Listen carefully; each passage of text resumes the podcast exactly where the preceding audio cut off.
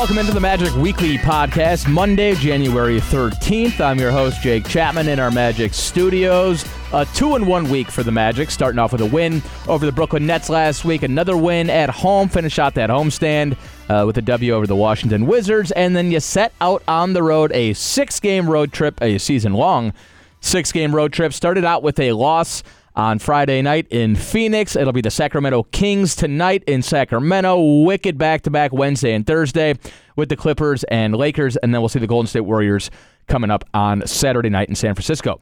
We're going to catch up with Chris Mannix from Sports Illustrated here in a moment. He was uh, in town this past week writing a piece on Markelle Fultz, did a phenomenal job, and I would uh, encourage you certainly to check it out. And he saw a couple of good games from Markelle. Certainly that game on Monday night against the Brooklyn Nets, a 101 89 win. Uh, that was a good game to see. Uh, if you wanted to write a little something about Markelle, because it was a career high 25 points, that game was tied at 78 with about seven minutes to go, and Steve Clifford reinserts Markelle Fultz into the game, and that was all she wrote because Markelle rattled off a 7 0 run on his own after the game. He was very forthright with questions about his injury, and I thought it was really interesting. I'm going to play some sound here in a minute, but Markelle, ever since he's arrived, has been an open book as far as his injury goes. He's willing to discuss it. He's not, you know, sort of like saying, I want to keep that behind me. He is willing to address his injury issues. And I thought kind of interesting after the game, he basically said, like, this is something I'm going to have to deal with on a day to day basis. I'm not magically healed of thoracic outlet syndrome. And he talked about that last week. I thought this was interesting. Yeah, it definitely. It, it, was still there. Um, mm-hmm. it still was a process, and um, it still is a process. You know, I'm able to do more now, but you know, um, I know where I want to be. I know where I can be. So you know, that's what a lot of people don't know. They think you know it's all over, but you know, mm-hmm. I'm still working to get to a certain goal. So, um, I'm extremely happy. You know, everything's been going positive. I've been, you know, working every day, and that's all I can ask for. And one of the things I'm going to ask Chris Mannix about is, you know, from a national perspective, how are people viewing Markelle Fultz? Because one of the things that caught me off guard, and certainly people around here, is just how open and forthright he's been about his injury, about his ups and downs, about the pressure he faced there in Philadelphia, and how how good and comfortable he feels here in this Magic organization. So it's been um, certainly delight uh, a delight to watch Markelle just play and enjoy his game, and, and certainly the future is very bright for Markelle Fultz. You get that win. Magic feeling pretty good about themselves. At that point, they had won four out of five, uh, oh, excuse me, three out of four out of the new year after Jonathan Isaac's injury. Took care of business, got that 4 0 season sweep against the Washington Wizards uh, on Wednesday night. And then it was off on this road trip. And this Phoenix game on Friday was very frustrating. Now, the Magic very banged up headed into it. Obviously, you're still without Jonathan Isaac, Al-Farouq Aminu as well. Likely for the rest of the year. We found out last week Al-Farouq Aminu had surgery and will likely miss the rest of the season uh, with that torn meniscus. But you are also without DJ Augustin and Aaron Gordon on Friday night in Phoenix. And all things considered, uh, a game effort by the Magic. They got 28 points from Evan Fournier. Uh, Nick Vucevic was huge down the stretch. He hits big back to back triples to put the Magic up four with less than a minute left. Mm, but Devin Booker happened. Throws into Booker. Booker, again, Fournier right up on him. Comes around Nate and screen. He got to look for three. That's going down. You knew that. He got a great look. Tough screen set by Ayton. Booker knocks down a three. We got a one-point game, 94-93. Front court Orlando, 45 seconds left. Fultz drives in on Ayton, no shot. Wheels it back up top, never got the receiver. Picked off by Booker. Front court Devin leans into another three, got another one. Back to back triples for Devin Booker, one on a turnover, and it's 96 94 Suns.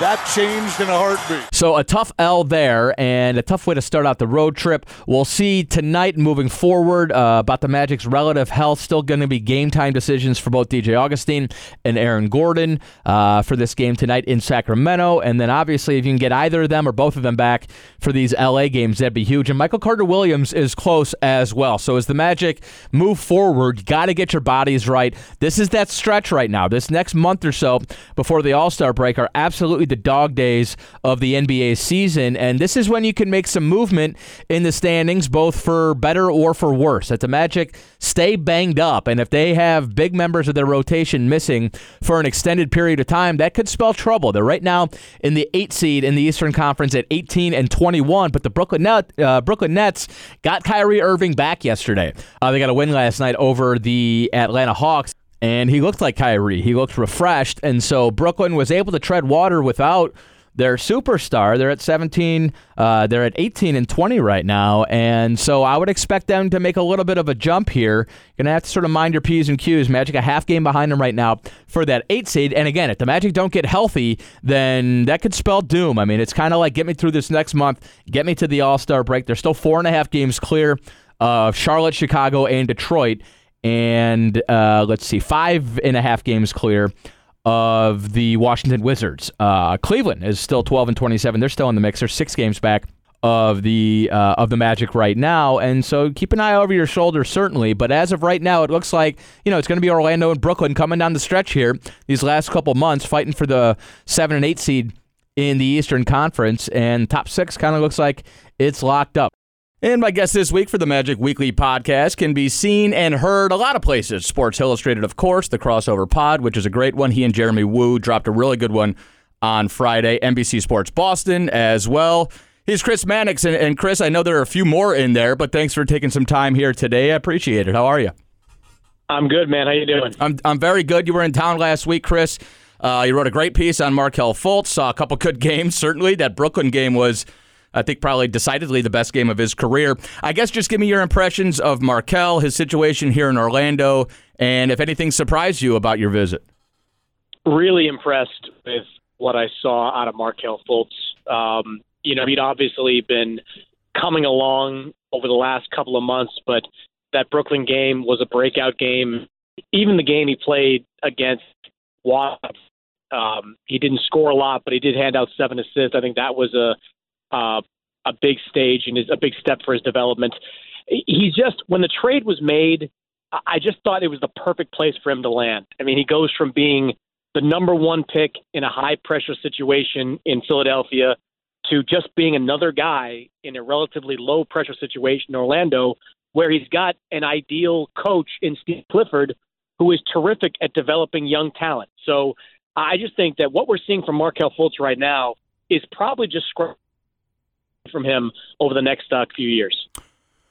You mentioned, I mean, I think on the surface, it's pretty easy to see. Okay, it's Philadelphia. We know what Philadelphia fans are. It's the first pick. It's kind of a mysterious injury. It's the comparisons to Jayson Tatum, all of that stuff. And then on the flip side, we know that Orlando is, you know, not one of the, um, I don't know, I guess primary NBA markets. You don't have the media. You don't have the fan, sort of the rabid fan base like you have. But then when you get into it a little bit more, Chris, and you mentioned Steve Clifford, I want to get to him in a minute. But what the organization did for Markelle, were you able to glean information about that, just kind of telling them relax, bringing them along over the course of the summer. We're going to start with one on one. We're going to go three on three. They handled it pretty correctly every step of the way, didn't they, as far as the front office goes? Yeah, they really did. And it began by immediately saying, you know, he's not going to play for the rest of the season to really in the off season, bringing him along as slowly as he needed to go. And, you know, he didn't play actual basketball until midsummer. And when he did, it was, it was step. It was one on ones, it was two on twos.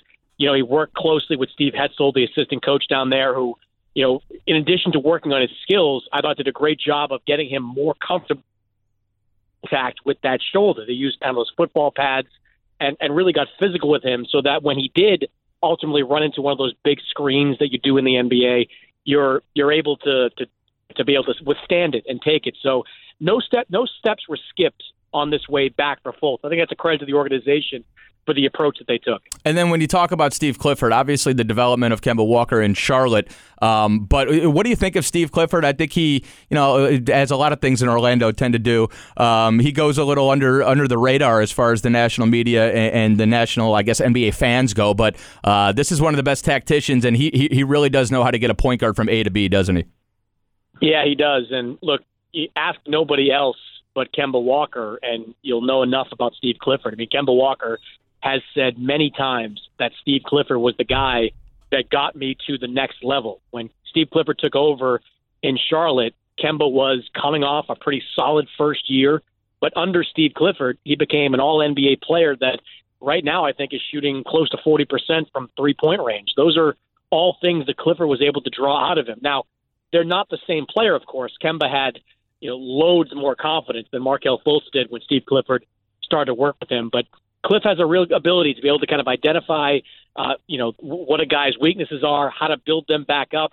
He's got a terrific staff with Hetzel and Pat Delaney, who are two high-level assistant coaches in the NBA, and they've just been patient and, and worked very very slowly with him. So it's been really impressive. And for Markelle Fultz, you just could not have landed in a better situation with that head coach on that team. Tell me about the player when you start to spin it forward a little bit. Um, he look, he's he's bigger than I think most people think. He um, he obviously had some time. You know, as soon as he bulks up a little bit, he's going to get it even tougher. But man, he can finish through contact, and then he uses you know sort of that hezzy dribble. He just gets where he wants to on the floor. When you start to spin it forward, what do you think the future looks like for Markelle the player?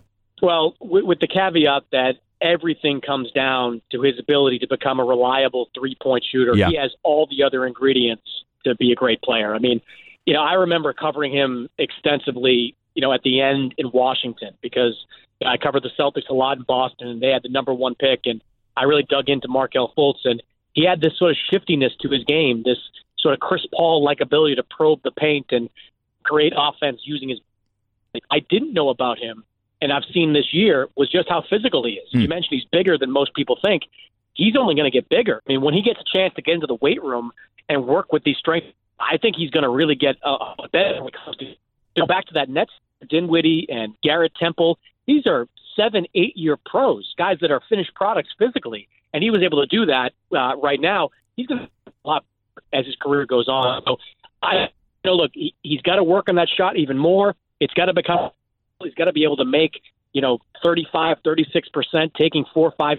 If he can do that, I am extremely confident. Most people I talk to are that the rest of it is going to come along very quickly. Chris Mannix with me, Jake Chapman here. It's the Magic Weekly podcast. Chris, uh, of course, from Sports Illustrated, NBC Sports Boston, and a million other outlets. What about Markelle the person? Because that was one thing that struck some of us down here. We really didn't know what to expect. I think you you could probably forgive him if he was a little leery of media and of fans in general, but we've all been sort of struck by. I mean, he's so great with his time. He's gracious. He's humble. He doesn't seem like he distrusts very easily. What about meeting with Markelle the person and getting a chance to talk with him a little bit?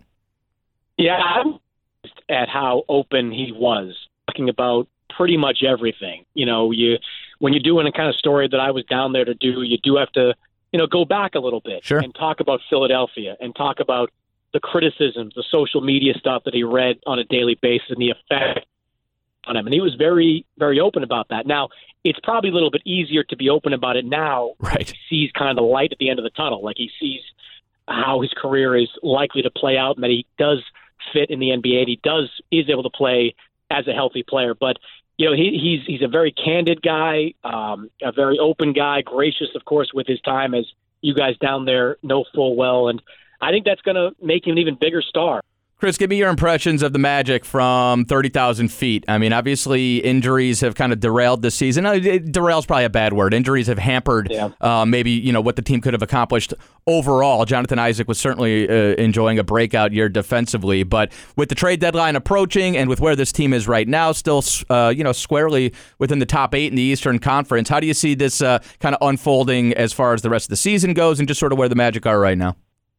Yeah, the, the Jonathan Isaac injury was a killer because of how well he was playing and, and just what he did for that team defensively.